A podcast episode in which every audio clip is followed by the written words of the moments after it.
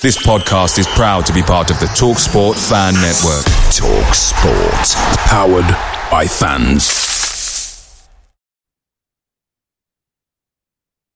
The TalkSport Fan Network is proudly supported by McDelivery, bringing you the food you love.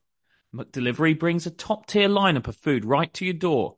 No matter the result, you'll always be winning with McDelivery. So the only thing left to say is, you in? Order now on the McDonald's app and you can also get rewards points delivered too. So that ordering today means some tasty rewards for tomorrow. Only via app at participating restaurants 18 plus. Rewards registration required. Points only on menu items. Delivery fee and terms apply. See mcdonalds.com. The Talksport Fan Network is proudly teaming up with Free for Mental Health Awareness Week this year. As football fans, we often pride ourselves on knowing everything, from which substitution can turn the game around to the quickest route home to beat the crowds. However, when it comes to discussing feelings with our friends, we might not always feel as confident. That's why we're here to equip you with the right tools so you can reach out to those who can help. If your mates are struggling, let them know that the Samaritans are free to call on 116 123. That's 116 123. They are there to listen without judgment or pressure 24 7, 365 days of the year. Let's all take a moment to talk more than football.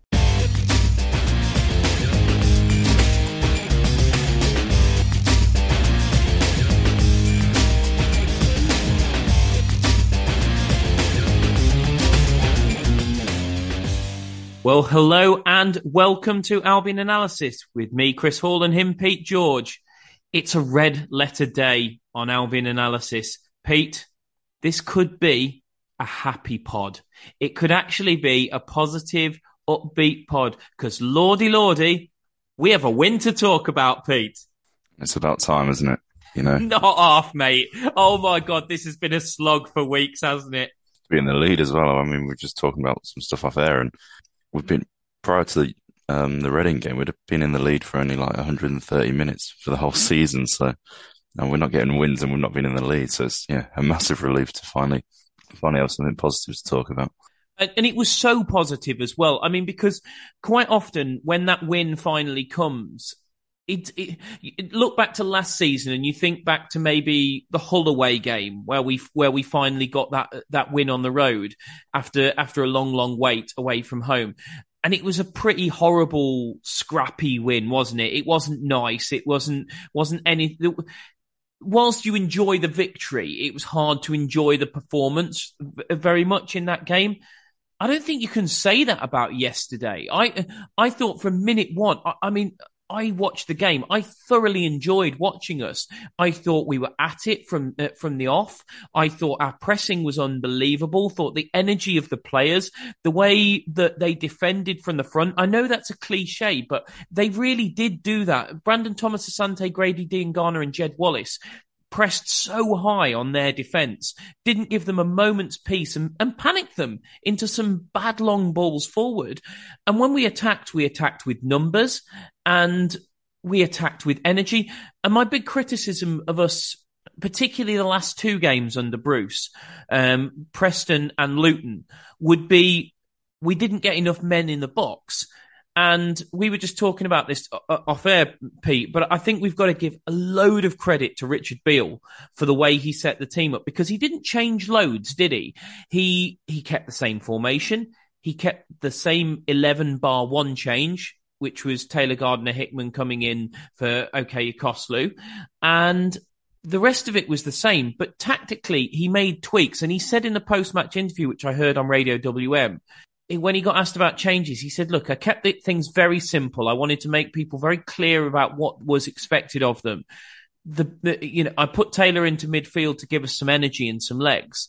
And the other thing that he, he, he said was that he asked Matt Phillips to get a lot higher. And you've pointed out that when you look at the positional data, that goes for both, uh, both wing backs, that Connor Townsend was really loads higher than he was against Luton as well. And it, it's it would be easy for a caretaker manager to go come in and say we haven't we haven't won in nine games. let's throw the baby out with the bathwater. Let's change everything. Let's go to a 4 4 2 that we've not played all season or something like that. But he didn't. He went, there wasn't a lot wrong against Luton. And Bomber Brown said this on WM as well. There wasn't a lot wrong against Luton. But what we did badly is we didn't score a goal. And second half, we didn't look like scoring a goal. So how can I make us more of a threat without losing that defensive solidity that we built against Luton? And what he did was he built on that brilliantly. He kept he kept the three centre halves.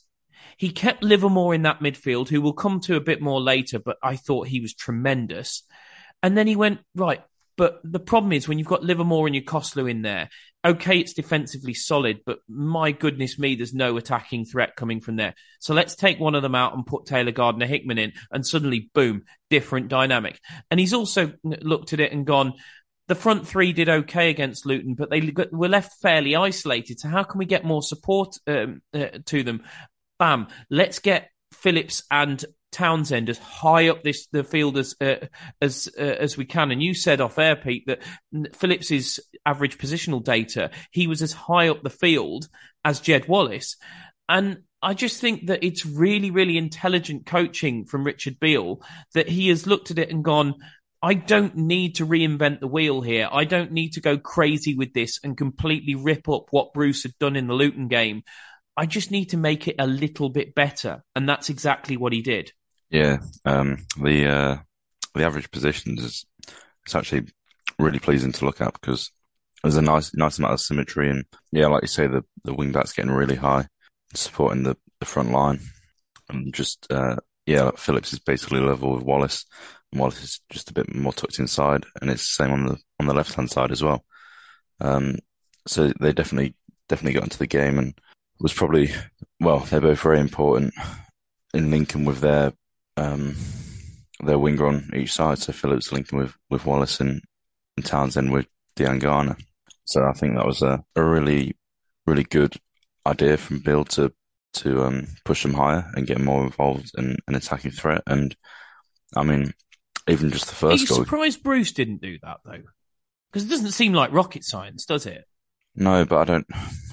Maybe Bruce was worried about about us being exposed defensively. I, I'm not sure. Um, but yeah, I mean, it doesn't seem like rocket science, but um, you know, from from some of the from that report by uh, the article by Elias Burke, yeah, I mean, maybe it doesn't surprise me reading some of the because he was saying about the uh, the complete lack of preparation before games and stuff. So, you know, hopefully that's improved and and we get to see more ideas that get introduced and and work rather than just sticking with the same old stuff.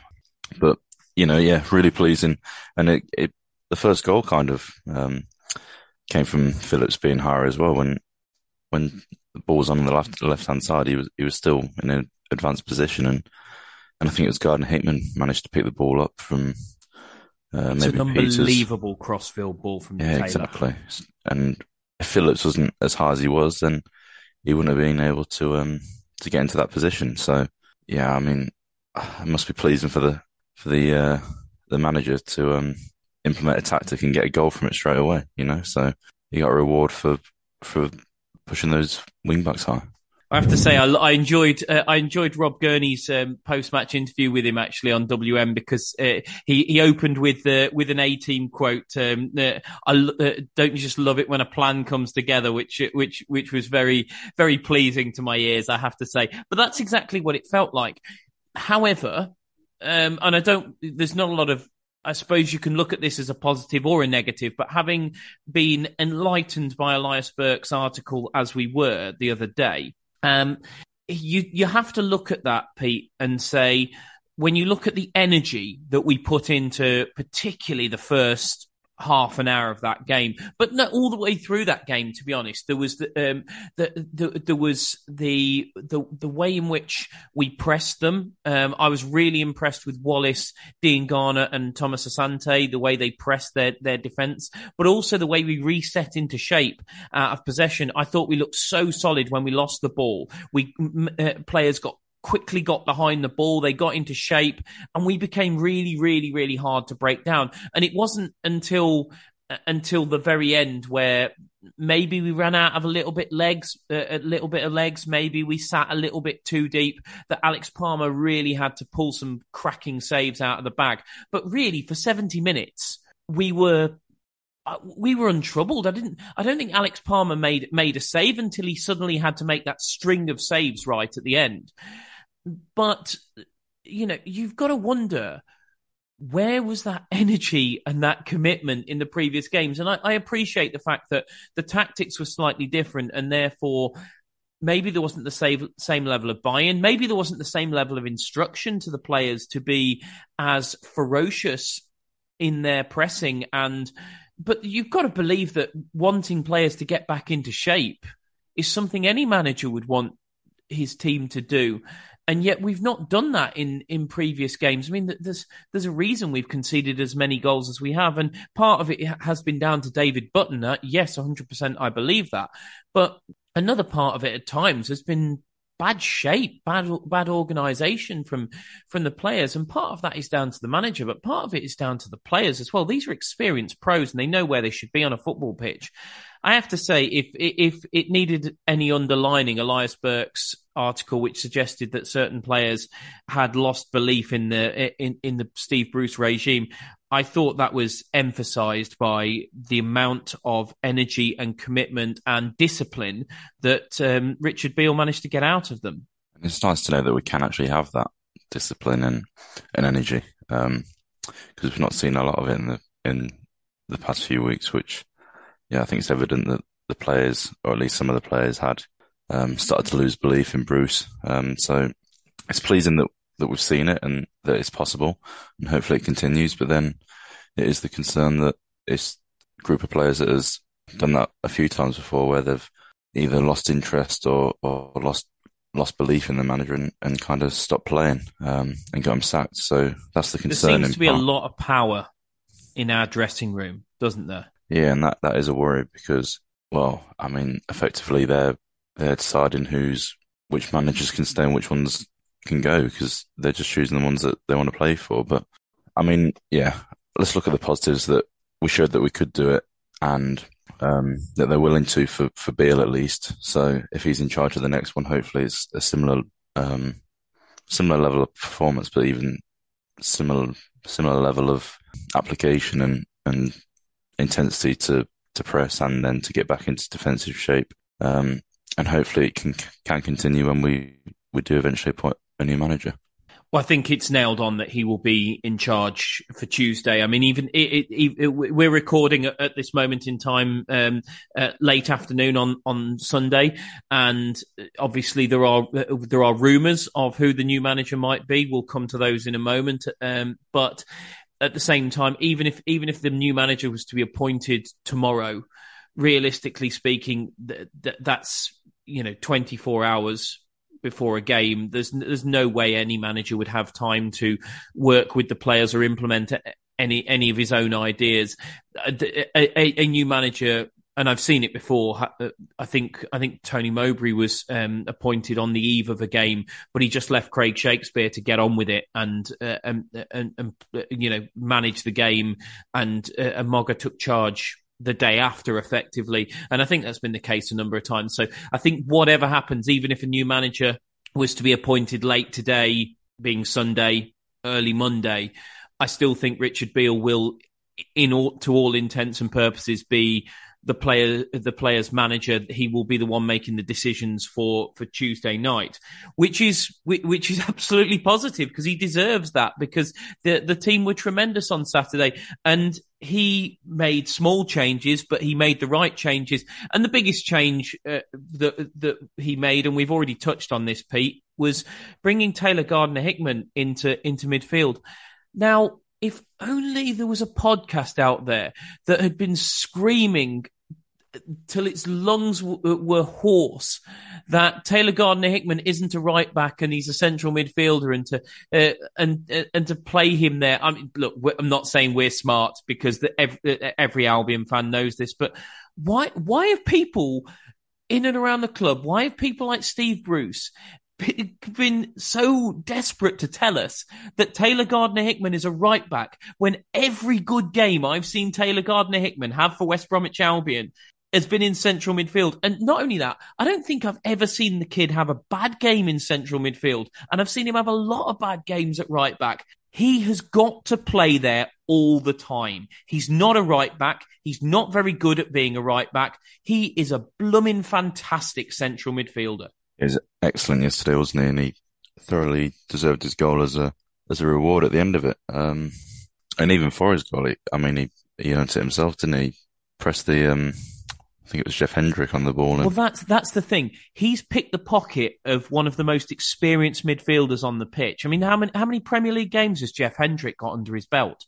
Yeah, well, it's a lot, isn't it? And he's he's pressed him really well on his, you know, kind of got come up behind him um, on his blind side and, and nicked it off him and, and got up as well. I mean, he could have easily just stayed down and gone for the free kick, but he got up and drove forward and hit that shot and hit it well, didn't he? There was there was a little bit of. Do you remember Wayne Rooney against Newcastle, where he's arguing with the referee, and then the ball breaks the edge of the box, and he's so sort of like wound up that he just tonks it into the top corner. There was a little bit of that with with Taylor, where he's kind of like he's muscled him off the ball. He's had to pick himself off the turf, and I feel like that adversity has almost made his mind up that there's nothing because he had options both right and left. He had Cleary to his left and he had Grant to his right. But I feel like the fact that he got tripped up had to almost pull his face out of the dirt, made his mind up that there was only one thing he was ever going to do with that ball. Yeah, and he hit it really, hit it really clean, didn't he? Hard and and yeah, I mean, it wasn't really that that well placed. It wasn't in the corners or anything, but he hit it so hard that it just flew past the keeper. Um, and yeah, he picked up an assist as well, which is is nice to see. you know, because I mean, you can have a great performance, but sometimes it, it goes unnoticed if you don't get the the goals or the assists for it to be shown as well. Um, and his his passing was good uh, quite a few times. He played those long switches. Um, and but he takes got... risks as well, Pete. Because I had a look at the data, and and his data in terms of kind of like um, making mistakes is up the, is up there with Grady. Is comparable with Grady Diangana. Now you might think that that's a negative thing. I generally genuinely don't take it as that because I think you only get those. You either get those kind of numbers for one of two reasons, don't you? Either you're a bad footballer, which we both know Taylor Gardner Hickman is not, or what it means is you are trying to make stuff happen, and by virtue of that, it's more difficult to do, and therefore your numbers for what the, who scored calls unsure touches becomes higher. But I don't see anybody else out of our central midfielders, Molumby, Livermore, Yokuslu, I don't see anybody else who will go out there and try things the way Taylor does. No, and it's, I mean, if you can be confident that you can win the ball back relatively quickly, um, and you're doing it in the right areas, then taking risks is, is a good thing. Um, because that's, you need that to, to break sides down. So, yeah, as long as we've got the structure behind him, um, and he's doing it in the right the right moments and the right areas on the pitch, then I'd say having someone that's going to take risks is is um is important and it really benefits the team. Um, and yeah, I think I think he did a great job alongside Livermore, helped with the, the energy in midfield. Um, and and well, kind of we were attacking down the down the wings mostly. Most of our play was down the wings as you'd expect with the wing backs and stuff. So he, he kind of shifted the ball out there to each side um, pretty nicely. And yeah, that switch of play to to Phillips crossfield ball was incredible, and well, so was his goal as well. So it's thoroughly thoroughly deserved to get the the goal and the assist. Is he that number eight solution that you and I have been talking about? Not not just all season, but before the season even started, when we did the podcast um, uh, uh, assessing our squad and basically saying what we needed, we both sat there and said we we want we need we need Joe Rothwell in midfield. We need that energy. We need that box to box. You look at the um, the, the, the touch data that that Albion the, the map that Albion have put out, which uh, I I I, I realise they've uh, they've rather uh, rather nicked your style somewhat there, Pete. Um, and I'm sure there will be a there'll be a letter from your lawyer in the post at some point in the near future. Um, but uh, like, I'm, I, do, is is he is he answering that problem? Because we've talked about this a lot in recent weeks because we believe that that uh, having Livermore and Yokuslu or Livermore and Molumby or Molumby and Yokuslu is part of the reason why Swift doesn't work as well in this in this team and it's also why when we play three at the back and two in two in midfield you know, uh, the, effectively the five two three. Uh, if that's how you want to view that system, I realise people can construe it in uh, as as a three five two, whatever uh, uh, whatever you want to call it. Um, the the problem is that you haven't got that drive from midfield. He seems to solve all the problems that we really have with our midfield. Yeah, and he's he's very different to the other midfielders. I'm still not sure he'll be the, the person to consistently play progressive passes like into the forwards and stuff. Um, he will carry it forward, and he's good at that. And he showed he showed his range of passing for switching the play and stuff yesterday. But I'm still not sure he'd be the kind of person to consistently feed it into into Swift, for example, in in just outside the box and stuff. Um, I don't think I don't think we've got that player in the club. Um, I don't think we brought brought someone in that could do that. But if we're going to uh, persist with playing a back three, then then it's maybe not as important because we can use those uh, wide men and the wide centre backs to try and help move it forward and, and, go down that avenue of progressing down the wings.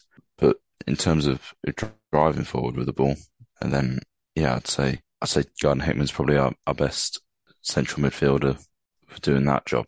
So he's yeah, I mean it'll be interesting because we do have a few a few different options in in that position now. Um, I mean Molumby as well. He he carries the ball very well. Um, I think I kind of forgot about him just then, but yeah, we've got quite a few options, and it'll be interesting for the for the new manager where what he sees is, is midfield as because um, you know Yokuslu, Livermore, Gardner Hickman, uh, Molumby, even Rogic and and Swift can potentially play as one of those eight. So plenty of options, and, and it'll be interesting what he he puts together as a midfield to um, for his uh, starting 11. It's worth saying as well, and this isn't just reserved to the Reading game, but also the games where we saw um, uh, we saw Taylor play in central midfield last last season. If you have got a, a slightly slower, less mobile player alongside him, Taylor makes that player better, doesn't he? Because I thought Jake Livermore was absolutely outstanding yesterday. And I still think Jake Livermore has an awful lot to give to this this football club at this level. I know this podcast has had a bit of a I wouldn't go as far as to say love hate because I've never wanted to hate Jake Livermore, but we've uh, we've had an up and down relationship with Jake Livermore, uh, particularly after the Sheffield United game when he got him uh, got himself sent off. And um, you know, my my my take on that from that night stood that that if Livermore couldn't control himself. He doesn't. Not only does he not deserve to wear the armband, but he doesn't deserve to be in the side. But to be fair to Jake, since that night, it seems like he. I haven't seen him. You know, touch wood because I don't want to see him fly through somebody in the first ten minutes against Bristol City on Tuesday. But I haven't seen him make those kind of silly, rash mistakes that that he that he'd become prone to over a period of twelve to eighteen months. And when you put somebody with legs alongside him, he okay, he is limited in terms of his passing ability and in terms of the legs that he has.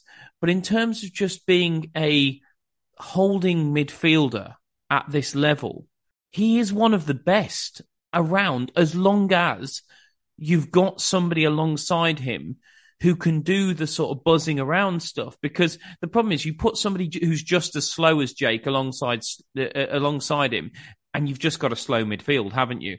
You put somebody like um, like Taylor Gardner Hickman alongside him, and what you see is that Jake Livermore is in that situation one of the best defensive midfielders in the division. Yeah, and he, he kept his. I mean, I suppose the other thing that you need around him is someone that can um, pass the ball and move it forward.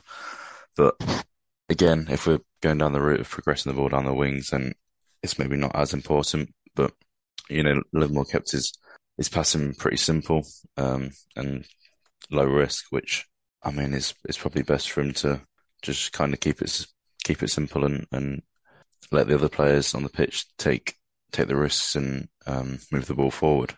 He just kind of played it, you know, just little passes into to Gardner Hickman or or maybe into the wide areas, into the, the wing backs and the, the wide centre backs.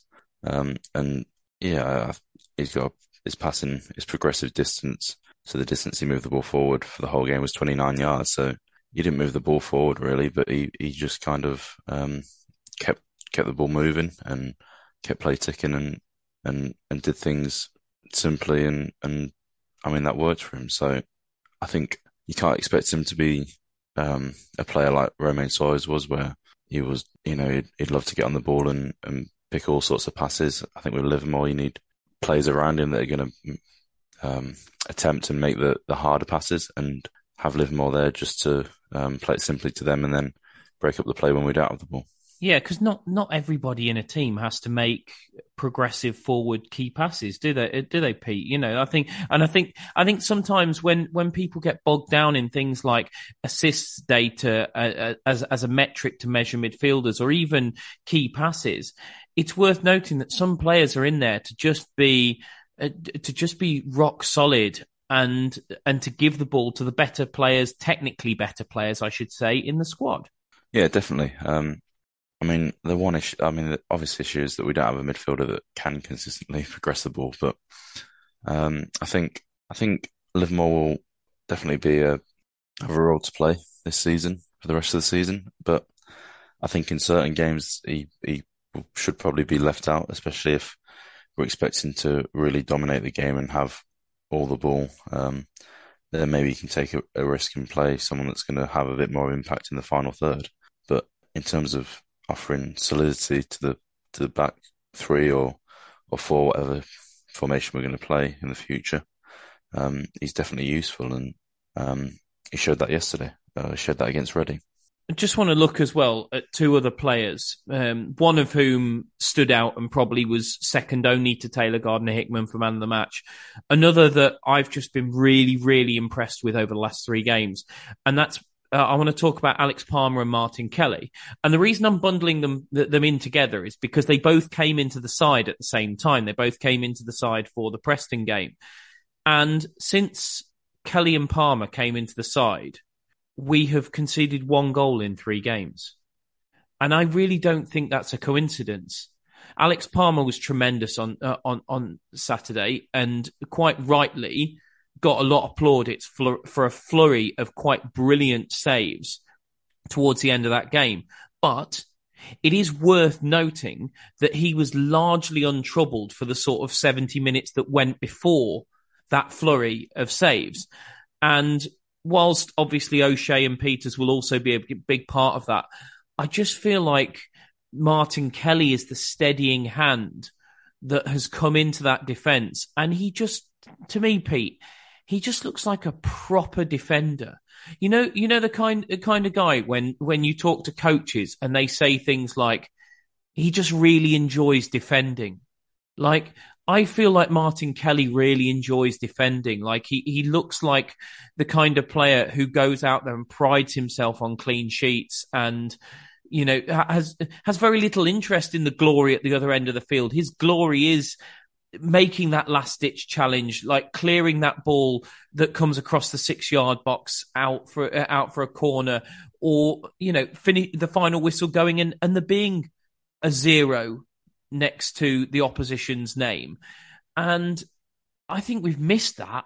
I really think we've missed that, and I think that now with Palmer and Kelly, I think Kelly reduces the amount of work that Palmer is going to have to do over a 90 minutes.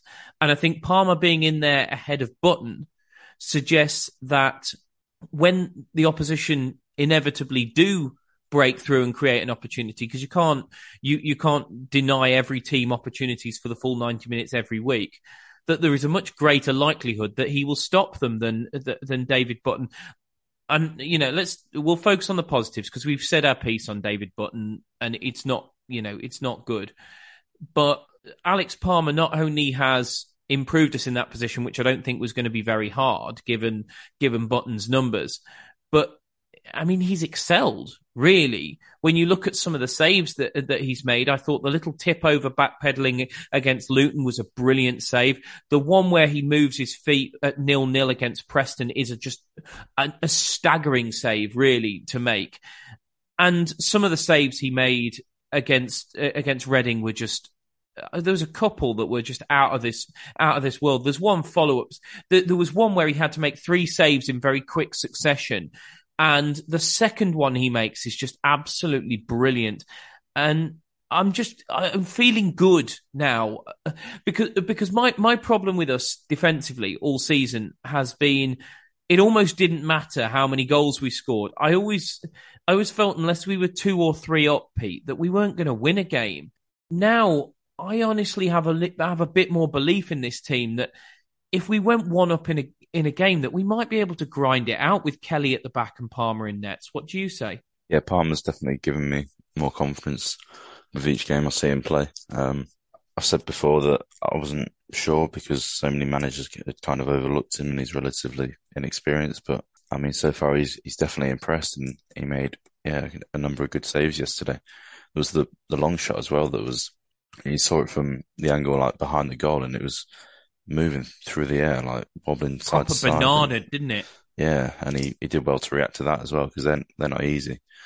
Um, so yeah, he had a had a really good game, and he has done yeah has played well for the past few games. So Well, the other thing is, Pete, just on that, that I feel like he, he pushes balls into good areas as well. Because the, the, one thing with goalkeepers is making the save, but it's it, it's easy to make the save and then push it into a good area for the opposition. There was one where he had to go he had to go down to his right hand side, and he he really pushed it far out to the wing and. Uh, that's that's an aspect of his goalkeeping that I like, where it's not just the save he makes, but where he pushes the save too. yeah, that's really important because otherwise, if you do just put push it into the path of an attacker, then I mean you've either got another save to make or you conceded a goal. So yeah, you've got to make sure the ball's out of the way. Um, and like you say, he does that well. And I can't see Button getting his, his spot back in the side anytime soon because If he does, I'll cry. I think a few people will. Palmer's come in and he's been excellent. Um, and what is it, two clean sheets out of three? And I mean, to be fair to him, there was, was absolutely nothing he could do for that goal that we conceded at Preston. So him alongside, along with Kelly, the heart of defence is is looking good because, um, again, like you said, Kelly has been solid. Um, yeah, I think your description of someone that loves defending is pretty accurate. Um, and he's a, another player that similar to Livermore.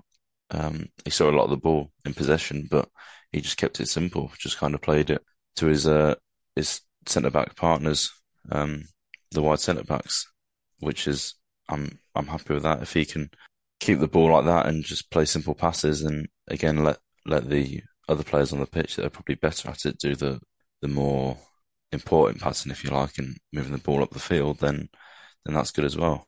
I mean, his his main main job is to to defend. So, um, yeah, been really pleased with him so far, and it's kind of un- well, yeah, maybe a bit unexpected because I think it's fair to say that we were both concerned, and probably quite a few, quite a lot of Albion fans were concerned that he hadn't played much in the past um, couple of years, and you know he's definitely towards the end of his career, and, and I think we were concerned about whether he'd be able to Well, just of- came out with a stat on the uh, on on the um, on on the um, commentary, Pete, that um, Martin Kelly has played more in the last week than he has since 2020.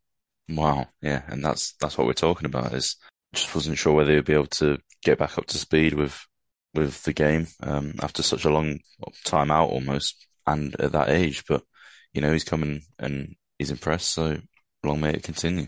Absolutely. Um, and I think as well, Pete, I mean, there's obviously been a lot of managers rumoured around the job and, uh, and, uh, you know, it, it does seem like there's a different favourite every day. We're going to touch on the, the favourite today, according to the bookmakers a little bit later. Um, which uh, we, we've uh, on as as we record on Sunday, we're seeing rumours from Alan Nixon about um, Steven Schumacher from Plymouth and seeing his odds tumble with the with the bookmakers. But the, the last few days, the favourite has been Sean Dyche, and you you've got to say if Dyche was to come in and inherit Martin Kelly, Erik Pieters, obviously a player that he knows well, Dara O'Shea, Jake Livermore in front of them, he'd have a lovely old time with that level of stability and reliability in terms of defending, wouldn't he? Yeah, I think so. And um, again, it's Dyche is definitely someone that we've said we'd love we'd love to have in, um, albeit we thought it'd be unrealistic, and I probably still do, to be honest. But um, if we can get as do in, I, I'm very much in the "I'll believe it when I see it" camp. Yeah, exactly. But um, yeah, I think I don't think he could be unhappy with the squad that he'd inherit. Um, in terms of ability. It's just we're probably lacking depth in a couple of areas, um, and and whether the um, the characters of the squad could maybe be in question. I don't know. As as we always say, we we don't know them, so we can't really comment too much on that. But the fact that they've had this many managers sack some of them and seem to stop playing for them when they don't like them is, you know, you can probably raise questions there but the actual ability of the players in the squad, and especially the, the starting eleven, um, yeah, I think I think any manager would be happy to to take the squad on at this level. Um, it's just whether whether we can afford the manager and and whether the manager fancies the battle of trying to pull this pull the team up the table because what two game two wins in fourteen games is it now and you know it's it's been a poor season so so far. Um, but most managers would fancy themselves to improve upon that. That is true. Yeah, I don't think many managers would. You're in a winning position almost straight away, aren't you? It's what it's what in what what a lot of uh, people I've worked for would like to call low hanging fruit. Yeah, and it's. I don't think I.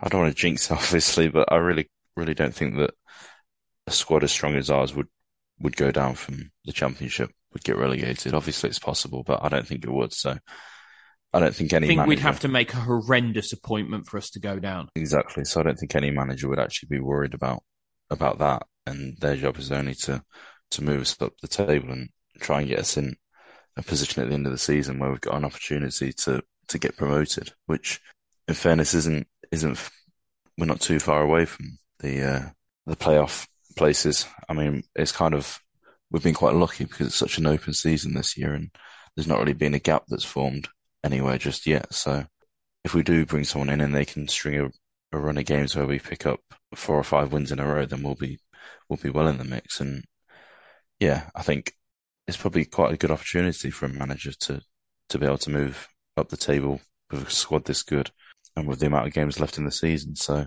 I'd say it's apart from the the kind of mess of structure of the club and and the other things going on behind the scenes, it's probably quite a um, exciting opportunity for, for a manager.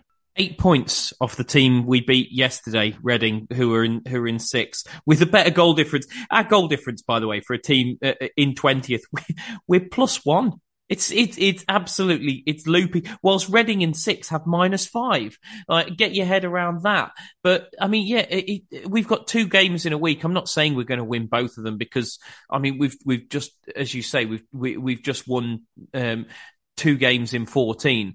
So you, you can't you you can't necessarily expect us to win uh, three games in three realistically. But if we were to go and beat Bristol City at home and Millwall away, we would probably be right on the coattails of Reading. To be honest with you, um, just one more player related one that I just want to that want to have a quick mention of uh, Pete before we move on to the managerial situation which is which is what we'll finish off with today. There's not a lot data wise or anything else to talk about because he came onto the pitch um, and he did a job, but you know there, there, wasn't a lot in his performance when, you, especially when you look at the numbers. But nice to see Reyes Cleary get a run out, and it was interesting that to see him get as long as he did. I mean, I I expected him to come on at some point. I'm not sure I expected him to get nearly half an hour, which is which is what it what it what it was, and I think I just think it's uh, uh, you know it's obviously the positive of having the under twenty one manager in caretaker charge that he's going to give people like him an opportunity for for academy products on the on the pitch at the final whistle. Palmer, O'Shea, Taylor Gardner Hickman, Andreas Cleary, and I just think it's really really positive to see him getting the opportunity. I don't think he's anywhere near ready to start for us at this point in in time. I've seen nothing from either his cameo yesterday or his games against Sheffield United and Derby in the Cup to suggest that he is ready to lead the line from the off for us um, because I don't, simply don't think he could do the job that Brandon Thomas Asante is doing. And as we spoke about the other week, I think we've almost got to lean on Brandon Thomas Asante's youth at this moment in time and pretty much ask him to just slog it out and start every game between now and the World Cup because I really don't think we've got any other option in in that position unless DK gets back to fitness before the World Cup starts. But I think Cleary is an interesting option off the bench, and I think he will develop Im- immeasurably with every sort of 15, 20, 20 minutes, half an hour that he gets on a football pitch. And I was delighted to get see him get so long. He didn't really do anything in the game. That's admittedly true, but that doesn't mean he hasn't got an awful lot out of it. And I think he, it will, whilst he didn't contribute a great deal to the game, I think it will develop him a lot as a player that just that 30 minutes. What do you think? Yeah, it's really important to, um, youth players that have, you know, that are showing a bit of promise is to get him really important to get him minutes in the first team and, and playing senior football at a high level because even though he didn't do a lot, I think he would have would have definitely learnt a lot and I mean it'd be good for his confidence to and just for as a reward for all the goals he's scoring in in the under 21s um, for him to see that there probably is a pathway if if he does keep performing and and I assume training at a, a good level as well. And I suppose that's the benefit of having your um, under 21s managers. And he worked hard as well, Pete, because my concern when he came on was that Brandon Thomas Asante hadn't given those Reading defenders a moment's peace. And I thought, even if Cleary drops off by 10, 15% from where Thomas Asante was, that's a problem for us. But the one thing you can always control is your level of work rate. And I didn't, th- uh, I thought he, he, he worked, he matched Thomas Asante's work rate. He couldn't lack, uh, match his ability and his experience, but he matched his work rate. And that was really important. Yeah. And I just say that's, that's the thing that you can, can control. And I'm sure Beale will be happy that to see that as well because yeah, he's putting in the work as well, even though he's not, he's not getting the goals that he, he regularly gets at under 21 level, um, he can still put in the work and, and he, he did do so. I think, yeah, I mean, as you say, Beale is likely to be in charge of at least the next game, the next one, maybe the next couple of games. Um, and I think he will probably continue to, to try and get minutes into the, the academy players, um, because he has worked with them and, and especially with Reyes Cleary, the, the number of goals, I don't have the numbers in front of me, but he scored a lot of goals again for the under 21s. And, you know, he's probably deserving of a, a few opportunities. He's already scored as many goals this season, and bearing in mind we're in October for the under 21s as he did in the whole of last season. Wow.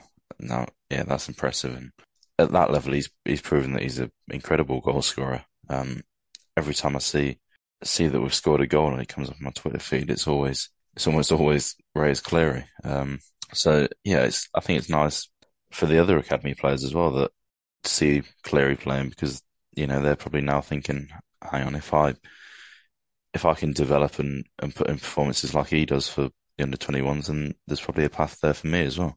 Yeah, which is which is absolutely fantastic, and as I say, a, a, big big credit to, to to Richard Beale. It's also worth noting as well, Pete, and this is a big thing for Tuesday night with uh, with the fans.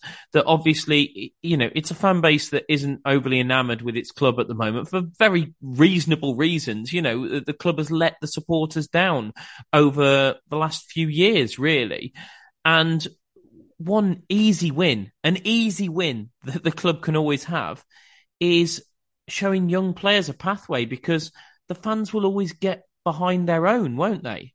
Yeah, your fans are much much more likely to to not get on the back of um, a, an academy graduate that's come into the squad And even if they don't have the best game, they're probably almost definitely going to get a good support from from the fan base because I think quite understanding that these players are still young and and not the the finished article, and it's all about experience for those for those young players, and and that's where they're going to develop the most. So if they are brought in and, and used, then I think yeah, as you say, it does get fans more on board. And just to just to comment on Richard Beale, you know, brilliant, brilliant from him in the last game, as as we've already said, and long may it continue whilst he holds the reins at the Albion. I have to say, my take is still though, Pete, because I've seen I've seen a few Albion fans. I heard I was listening to the radio on my way back home uh, after the game on on on Saturday and hearing that uh, you know some some fans saying, "I oh, just give it him till the end of the season." I think that's very premature. I still personally want to see us go and hire a a permanent manager. I think it takes the pressure off Gourlay a little bit in terms of the um, the the length of time that he has to do it. I think uh, you know. I think if we got beaten at Reading, then there would have been real pressure to get a manager in ASAP. Whereas I think now he has a little bit more time to take that decision, do the research that I hope he's doing, and you know, do the due diligence around all of this and make sure that we get the right person because this is a really, really important appointment. But I mean, Richard Beale said something interesting after the after the game. He said, "I'm, I'm really pleased for these play uh, with, with these players because they've given me everything, and I'm not their manager." He categorically said that I'm not their manager, and I've, you know, uh, I, I had um, eight years at West Bromwich Albion. We went through quite a few managers um, through that through that eight years. I think I think I'd be right in saying I, I worked under six or seven permanent managers at, at West Brom.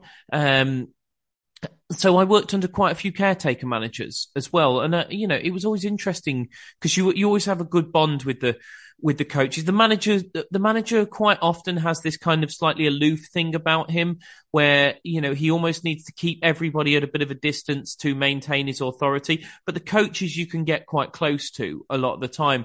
So you, you're quite often quite close to the person who steps into the caretaker role.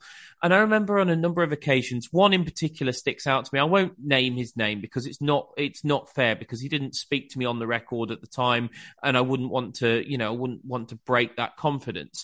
But talking about the, about the caretaker role, he he he told me, look, you know, it's great because you can get a reaction out of the players for a couple of games, but as it goes on, it's difficult because you do have to become the bad guy, the guy that the, the guy that starts dropping them, that calls them into the office and explains why they're not going to be playing, and you almost lose that credit in the bank a little bit, in the sense that you know you you were there almost their conduit between the manager and the, and the players. You you were that conduit before. Now suddenly you're the one making the harsh decisions, and so the longer the caretaker situation goes on, the harder it becomes some people some people can work it out. You know, Jimmy Shan did an amazing job over, I think it was 12 games, wasn't it, that he was caretaker manager. Some people can work it out.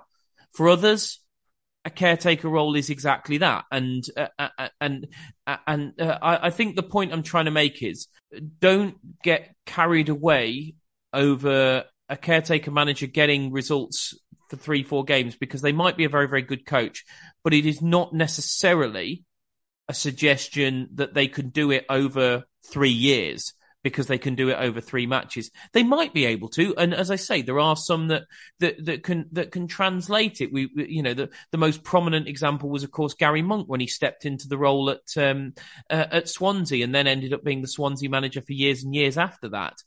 But a lot of the time, when you see managers, and I'm not talking about West Brom now, I'm talking about generally, when you see caretaker managers step into a role do okay for a few games and then get given the reins full time, that what you've seen from them in the interim period does not necessarily translate over over a longer period of time. And personally, Pete, I'm still very much in the camp of I love I love what Richard Beale has done, and I thank him for it. And I'm, you know, and I'm very pleased that he's going to be the man in the hot seat ahead of um, uh, ahead of Tuesday night. But I thought his his comment to WM about I am not their manager was quite telling about where he sees himself, and I think uh, I don't feel like the guy carries any real aspirations for the for the job. I think he would. I think he'll be happy to step back into the. Un- I don't know him, so I could be dead wrong on this, but I feel like he could be ready to. He could be happy to step back into the twenty ones and allow somebody else to take the role on a senior senior basis and. That's where I'm at. That I think that that's what I, I do still think that we need a permanent manager rather than you know Richard Beale maybe get, obviously got a win on Saturday. Get say he gets a win on Tuesday as well. That we look at it and go, well, he's got two wins from two games, which is uh, you know more wins than we've got in the whole of the rest of the season. So let's just give him the job going forward. What do you think? Yeah, I think you got. I don't think you can um, give him the the full time, the permanent role of just a couple of performances. Um, you know, I think I think we should be looking for a manager and not just offering it to him until the end of the season offering, not just offering it to Beale till the end of the season. Um, yeah, I think I think quite often when a an interim or caretaker manager comes in, um, they get a bit of a reaction, especially when when we'd looked so um, so poor for the last few games under Bruce. I think. When when the rumours are as well that the players weren't really feeling it either. Yeah, exactly. So you know, I think I'm not sure um, whether it was just great work from Beale to to get that performance out of them, or if if well not any man, but whether that performance was just because we'd got rid of Bruce and they would have done that for for any coach that came in for for the game. I mean, obviously, we mentioned about his it was uh, his idea to push the wing backs high, which um, clearly worked and was a very good idea. Um, but yeah, I think I think we should keep obviously we've got him as interim manager until we make an appointment, but I do think we need to make an appointment of a a more experienced um, manager or coach of you know first team football. Um, I don't think we can can offer Beale the the role permanently just off a, a couple of performances after we've seen such a a bad run of performances under Bruce. I agree. I agree, and interesting to see that uh, the uh, we we did obviously a full pod around the managerial candidates um, the, the last week, so we're not going to go through everybody on on on the betting odds. We've briefly mentioned Dyche earlier on, who I think um, Pete, I, I, don't want to speak speak for you, but you know, so you, you jump in and uh, and say, but I, he'd probably be he'd probably be my choice. Uh, you know, I think he's yours as well. Is would, would that be fair to say? Yeah, I'd, I'd agree with that but the one that whose odds are tumbling today, and certainly somebody that we mentioned last week is uh, is Steven Schumacher at Plymouth. Um, Alan Nixon reporting that we are set to make an approach to Plymouth to ask to speak to um, Steven Schumacher. And Pete, a very interesting candidate because I mean, first of all, we spoke about him last week, and what we what we said quite categorically was that we would take Schumacher, but we would want Dewsnip, the sporting director at Plymouth, alongside him. We would want a two birds, one stone type appointment. But also, when you look at Plymouth, and I'm sure you'll come to the underlying data the, uh, in a moment because I know Plymouth are massively out, outperforming what the data says they should be doing. But I mean, they they look an exciting team, don't they? Um, uh, 20 uh, what is it? 28 goals in 24 game uh, sorry 28 goals in 14 games. 15 shots per game. I mean and also they share the goals around so much. Uh, their top scorer's got 5 and they've got 5 different players on 5 goals.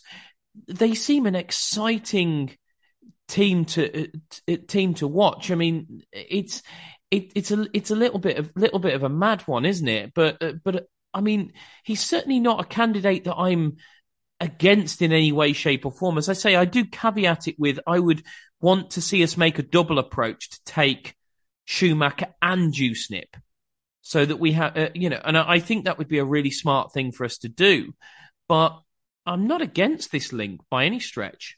No, my only con- my concern really is um, the massive overperformance of you know the the underlying data, the expected goals.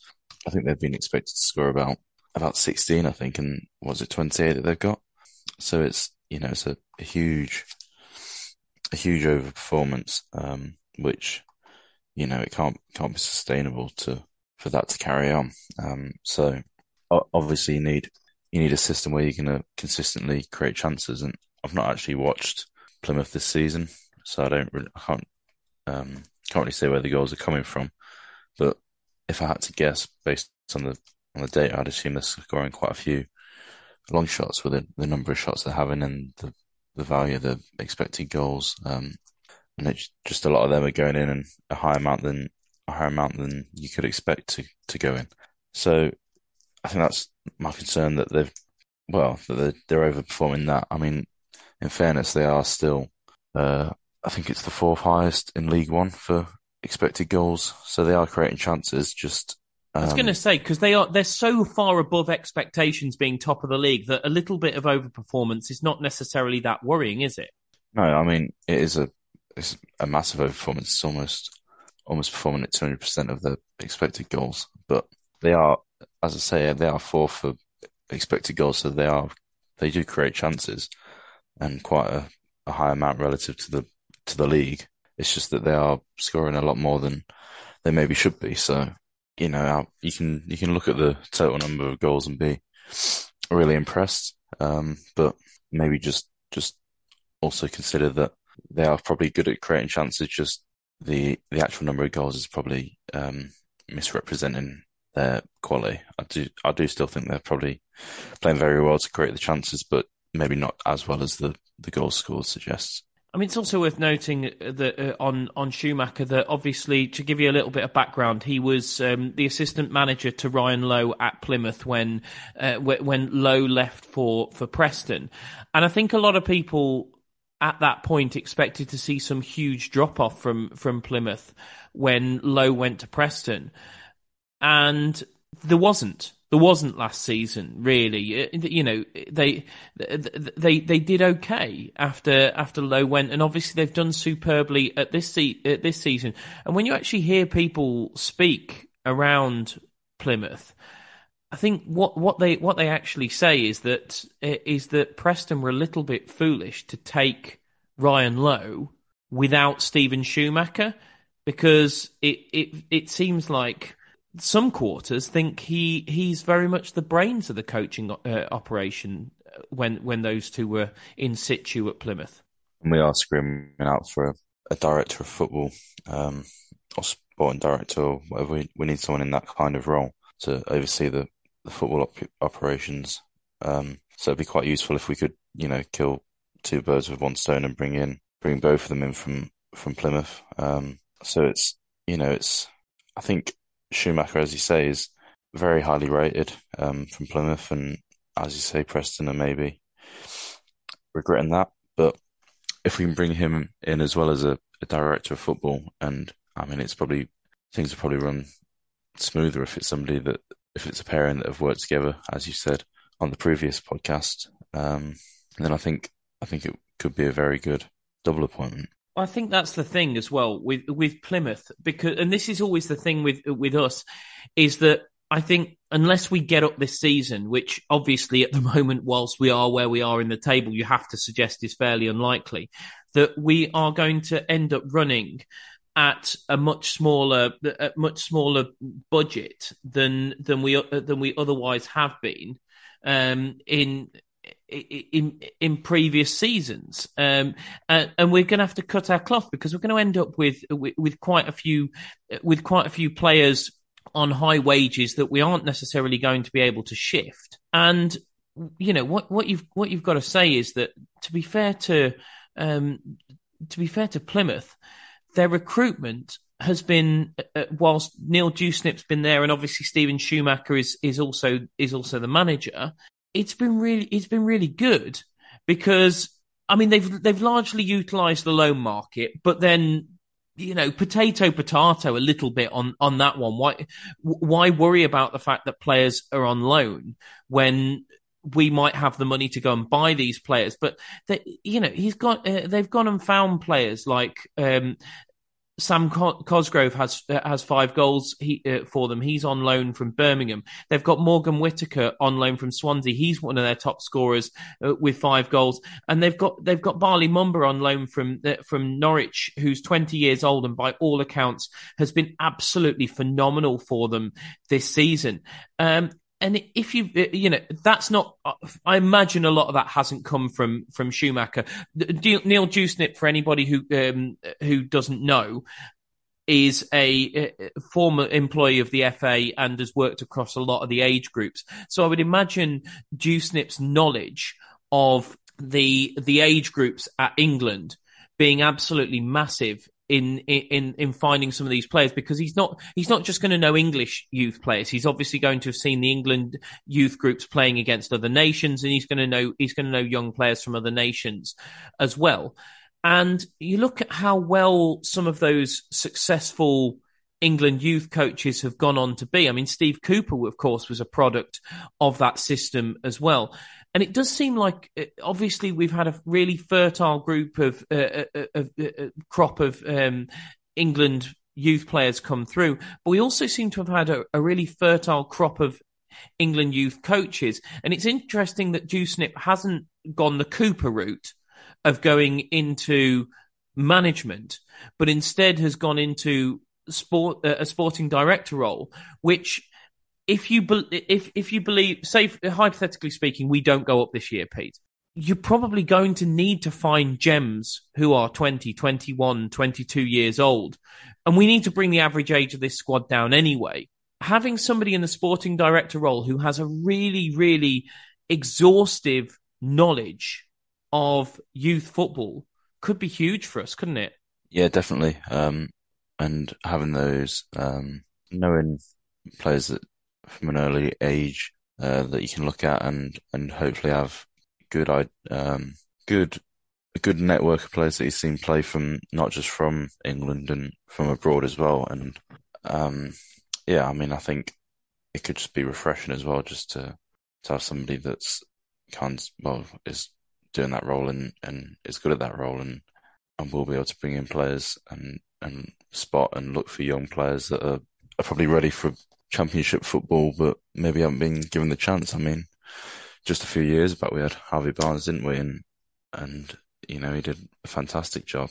Um, we've, we've had a lot of successful loan signings from, from Premier League teams, young players. Um, and, and I think it would just be, you know, that, that experience with, with seeing those, um, young players playing in the past and, and probably making those connections with people as well and, and just having good experience within football, um, it could be vital, and it is definitely a position that we need to need to be filling.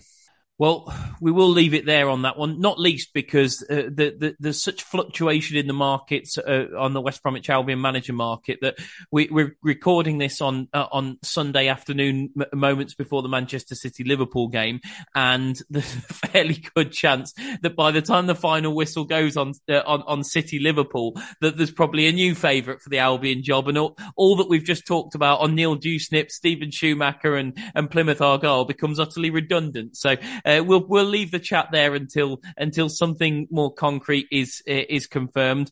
But as ever, it will be um, one pod a week, unless, of course, a manager is appointed. In which case, you know, as we did after Steve Bruce was sacked, we hop into gear and we will bring you an extra pod to talk about that very, very important news. But assuming, of course, that we don't appoint a manager this week, and the indication is that we may well not do, it seems like particularly with a victory at the weekend, Ron Gourlay feels like time is on his side a little bit and and wants to take that time to um, to to make a, a well informed appointment. And as long as he makes the the right appointment, I think we're all in support of him doing exactly that. Um, so we will be back after the Millwall game to dis- to look back at both the Bristol City home game this Tuesday and the the Millwall away game on Saturday. So until then, thanks for listening and up the baggies.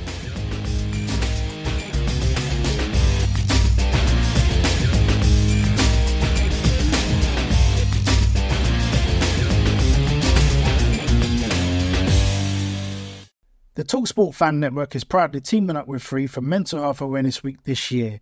As football fans, we often pride ourselves on knowing everything, from which substitution can turn the game around to the quickest route home to beat the crowds. However, when it comes to discussing feelings with our friends, we might not always feel as confident. That's why we're here to equip you with the right tools so you can reach out to those who can help. If your mates are struggling, let them know that the Samaritans are free to call on 116 123. That's 116 123.